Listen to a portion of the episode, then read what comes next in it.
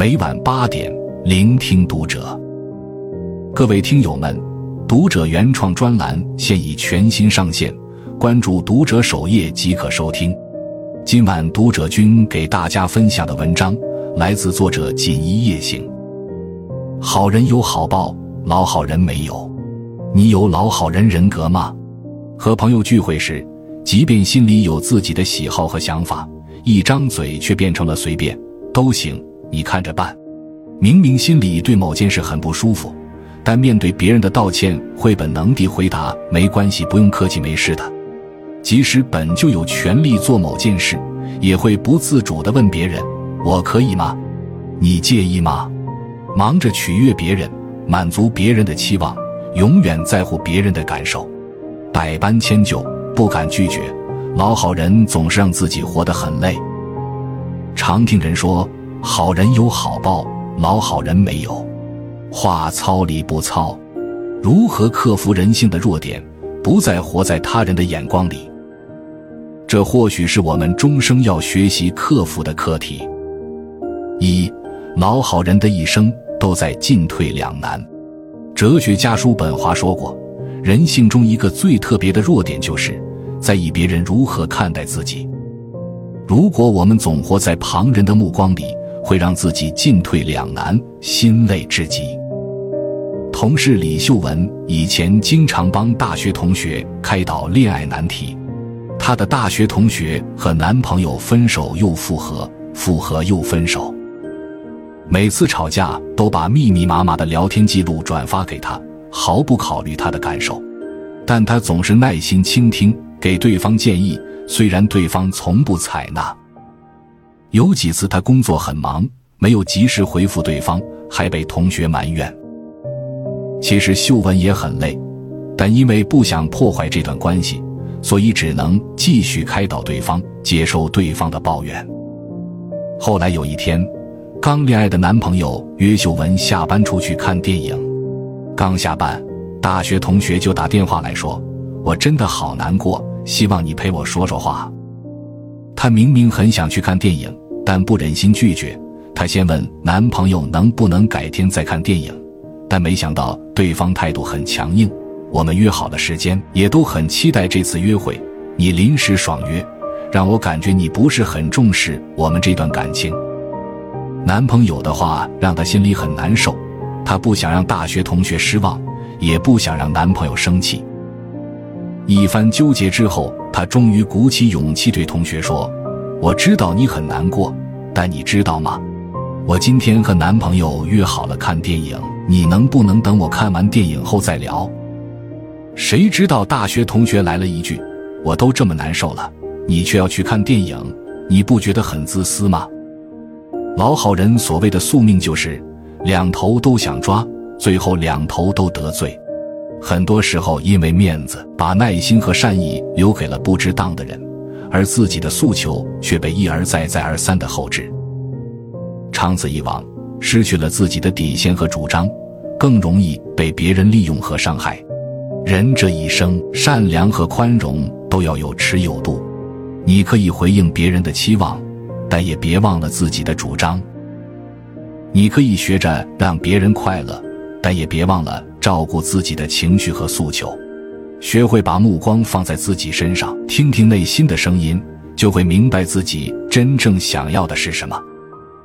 二，你的善良一定要带点锋芒。从小我们就被教育要与人为善，这固然是与人交往间的必备美德。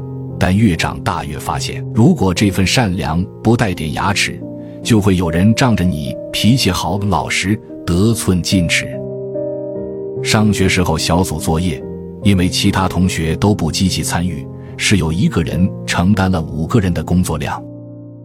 明明很不满，但不敢和同学起冲突，他独自花了几个晚上熬夜把任务做完。汇报的时候，老师说哪个部分没有做好。下课后还被同组的同学埋怨。很多时候善良错付了，别人不但不会感激你，反而会埋怨你。无独有偶，朋友小郭被亲戚借钱，说有点事急用，一个月后肯定还给他。孩子要读书，房贷也要还，手头并不富裕的他念及情谊，还是挤出来几千块钱借给了这位不甚熟悉的亲戚。但是一个月过去之后，亲戚只字不提还钱的事。他鼓起勇气问，对方就以各种借口推脱，急得小郭打语音电话过去：“再不还钱，我这个月房贷就还不上了。”只听亲戚比他还理直气壮：“我要有钱，不早就还你了，你催我又有什么用呢？”半年之后，欠钱的亲戚把钱打来，转完账一句谢谢都没有，就把他拉黑了。小郭莫名其妙跟我吐槽，帮忙还帮出错了。真是离谱。作家三毛说过：“不要害怕拒绝他人，如果自己的理由出于正当。当一个人开口提出要求的时候，他的心里根本预备好了两种答案，所以给他任何一个其中的答案都是意料中的。也正因如此，我们既要学会用善良对待那些值得我们尊重和信任的人，也不能因为善良而忘了自我保护。”不能因为善良而委屈自我，因为善良不等于软弱、妥协、无能。你的善良一定要带点锋芒。三，学会这三点，不做老好人。其实，很多老好人都不是天生的，而是在人际关系里害怕得罪人，害怕被孤立，过分迁就别人，慢慢养成了这种性格。同理。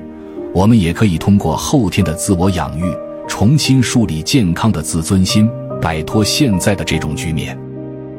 你可以尝试以下三种方法：一、多用理性思考，关注内心的想法，用理性和客观的眼光去分析问题，而不是用情绪化的态度去抱怨或者逃避。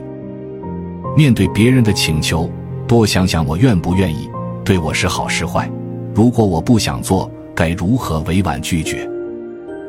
这可以让我们更加明确自己的判断，不被人情世故所绑架。二，避免消极的自我预测，想想人生中美好的事物，多找自己喜欢的事情去做。长此以往，人会变得自信，负面的自我预测也会变少。这有助于帮助你调节自己的情绪，避免过度思虑，自信起来。就不会从他人的角度出发，过度揣测如果拒绝对方会不会不讨喜，我在别人眼里会不会看起来很坏。三尝试说不，表达自己的诉求。很认同塞涅卡的一句话：你如何看待自己，远比他人如何看待你重要的多。其实生活里没有那么多观众，我们常常过分在意别人的眼光，担心自己的行为。言语会不会让别人不满意？但这样的想法其实是一种自我束缚，一种自我压抑、自我否定。我们应该学会相信自己，尊重自己，爱护自己。只有这样，我们才能释放自己的潜能，展现自己的魅力，享受自己的生活。所以，不要让别人的看法成为你的枷锁，而要让自己的态度成为你的动力。当你越来越坚定、勇敢，相信你未来的人生也会更加幸福多彩。点个再看，从今天起树立自信，不再做老好人。关注读者，感恩遇见。